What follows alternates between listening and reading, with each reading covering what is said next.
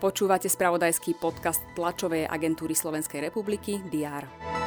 Na Slovensku prestala tieť z Ruska ropa. Pápež František bude osobne pri poslednej rozlúčke s kardinálom Tomkom.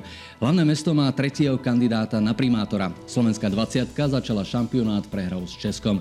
Z TASR ste sa aj toto dozvedeli včera. To, čo sa dozviete dnes, avizujeme v diári s dátumom 10. august. Vítajte.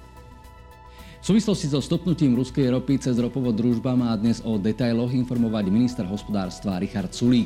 Jeho rezort sa situáciou, ktorá mala vzniknúť v dôsledku problémov s platbami, zaoberá. Preprava je podľa medializovaných informácií pozastavená už takmer týždeň.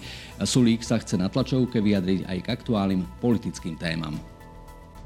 Slovensko trápi nedostatok zrážok. Meteorológovia potvrdili, že deficit pôdnej vlahy platí takmer na celom území Slovenska.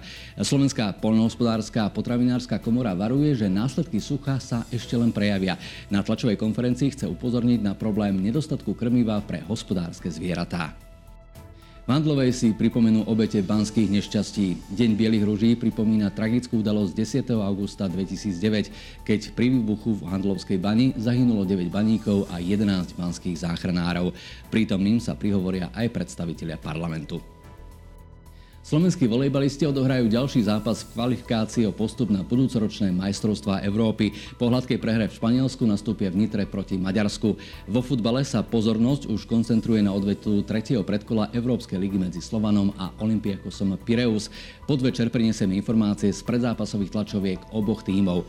No a večer sa fanúšikovia futbalu tešia na duel posledných výťazov najprestížnejších klubových trofejí na starom kontinente.